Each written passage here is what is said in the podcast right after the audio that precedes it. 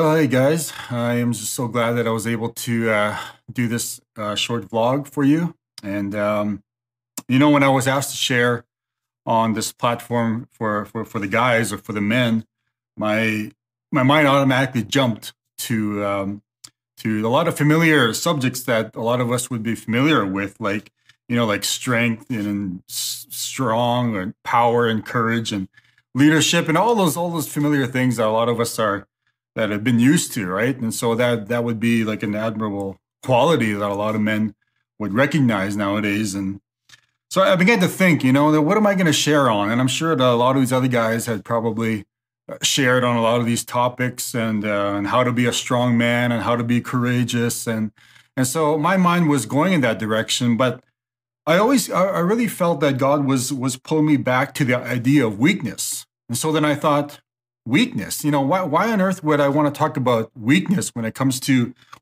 men? You know, that's not exactly a manly quality when we think about weakness. But as I was preparing this topic here, I was drawn to 2 Corinthians chapter 12, and I'll read it later on. But you know, the Apostle Paul had an encounter with some of these people in the church in Corinth, and you know, he had to almost correct a few things, and so there were some problems, there were some issues that he had come in contact with, and you know, if you studied out the church in Corinth, it was a lot of educated people. You know, they had it made. You know, it was almost like the New York City or the Los Angeles or the Las Vegas of the United States. And so these guys, this is where everybody wanted to be almost. And so you had to be on top of your game. You had to have those strong and those strong qualities and that strength about you. But again, you know, I'm sure most of you have probably read this many times. And, you know, there were some things, you know, that Paul, he presented himself in such a way that didn't really seem very admirable or something very attractive about Paul. And so he said, you know, he started talking about this thorn in the flesh, which I won't spend time on because there's been so much debate on that subject alone about, you know, what exactly was the thorn in the flesh. And but Paul had asked God, he says, can this thorn be taken, this thorn in the flesh, can it be taken away, God? Can it be removed? But God's answer was very simple. He said to him, "My grace is always," and I'm reading from the Passion Translation. He says, "My grace is always more than enough for you," and that's exactly what I'm going to be talking about here. If I were to put a title on this vlog for you, it would probably be a theology of weakness.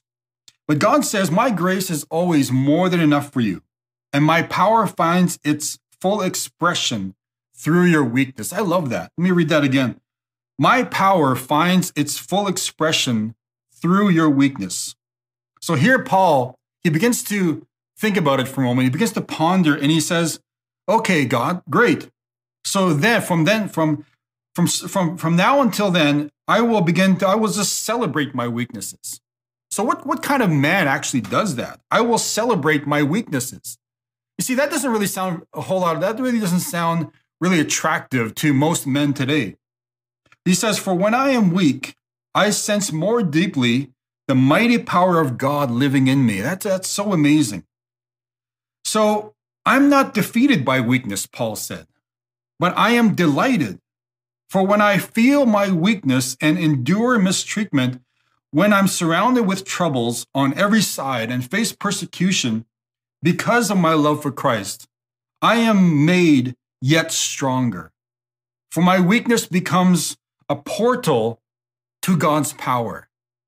You see, in our Western world, and especially in North America, and even in our 21st century mindset, this would almost seem foreign to yourself and even to me as I was reading this. And like, what exactly is so attractive about weakness? And Paul explains it so clearly for us here.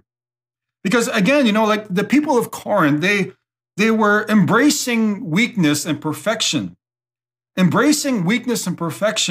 was not on their radar screen when developing strong qualities. And I know that, especially today, you know, and just anybody, not just for men, but anybody in general, it seems that we have this tendency that we're just drawn to successful people, to vibrant celebrities and dazzling politicians and accomplished lawyers and doctors and wealthy individuals or professional athletes, because they haven't made, they show signs of strength and courage, and you know they have the money and all that stuff. They have the houses and the mansions and all this stuff, and so they are they don't seem like very weak people to us in our eyes. We are drawn to their strengths, in fact. You see, we have certainly bought into the world's identification of power and strength. And if I were to pull this into the category of the church itself, or even us as Christians today, as Christian men, and for the church in general, we want to build the biggest buildings. We want to gather the largest crowds. We want to collect even the largest budgets. How or why? So that because it demonstrates power and success, and it's attractive to people when they see the big building, when they see the large crowds and in large numbers. But that wasn't Paul's focus. That wasn't his goal. That wasn't his intentions, because in 2 Corinthians 12, Paul appeals to one thing and one thing alone. It wasn't his visions.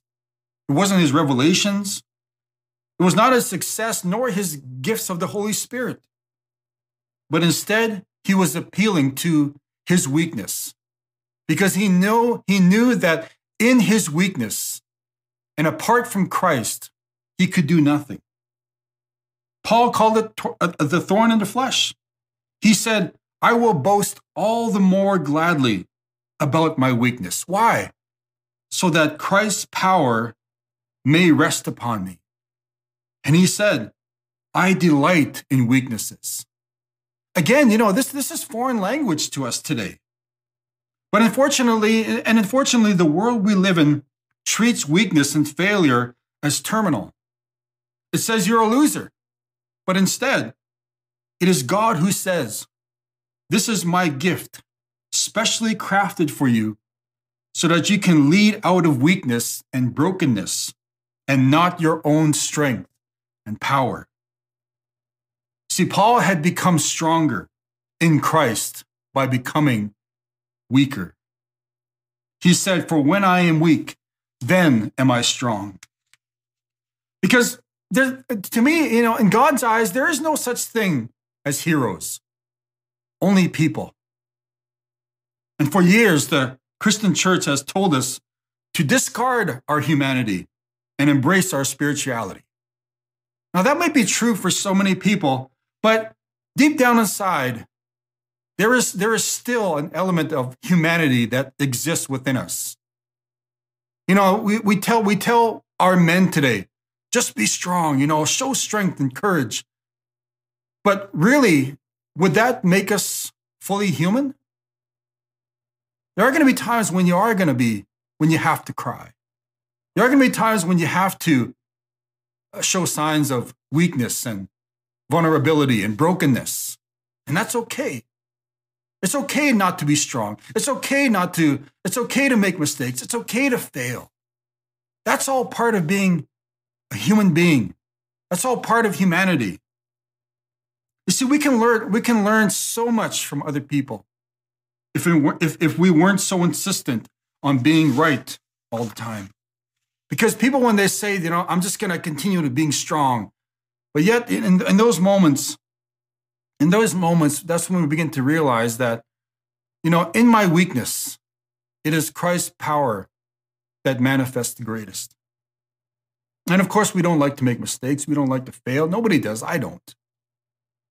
But the thing that we do not realize, that the light shines brighter from the backdrop of our own weakness and brokenness. And I believe that this is probably our greatest gift to the world.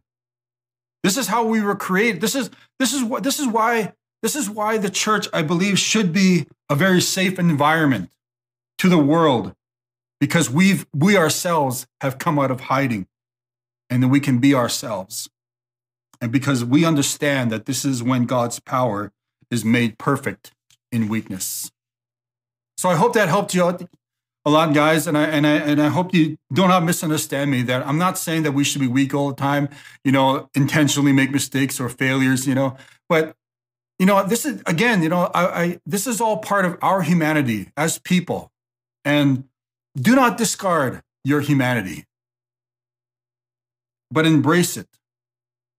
At the same time, being a spiritual person, because that's who we were created to be. So this is the theology of weakness. And again, I want to thank you for allowing me to share this, and I hope it helped you, and hopefully we'll see you again. Thank you.